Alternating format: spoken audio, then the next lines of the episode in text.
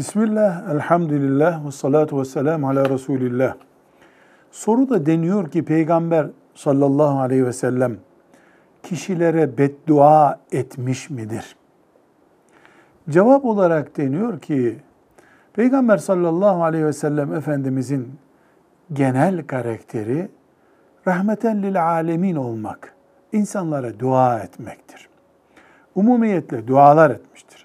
Ama istisnai olarak beddua ettiği de olmuştur.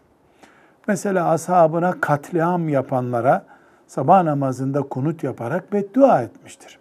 İstisnai bir durum olarak yanında göre göre yalan söyleyen, mesela sol elle yemek yeme diye uyardığı kişi bile bile yalan söyleyip sağ elim arızalı, onun için sağ elle yiyemiyorum diyen kişiye dediğin gibi olsun diyerek sonra da kolunun arızalı olmasına sebep olacak bir beddua yapmıştır.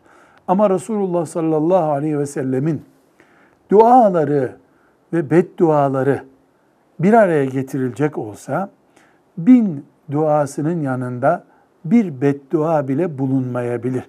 Genel karakteri rahmet okumaktır. Lanet okumak değildir. Velhamdülillahi Rabbil Alemin.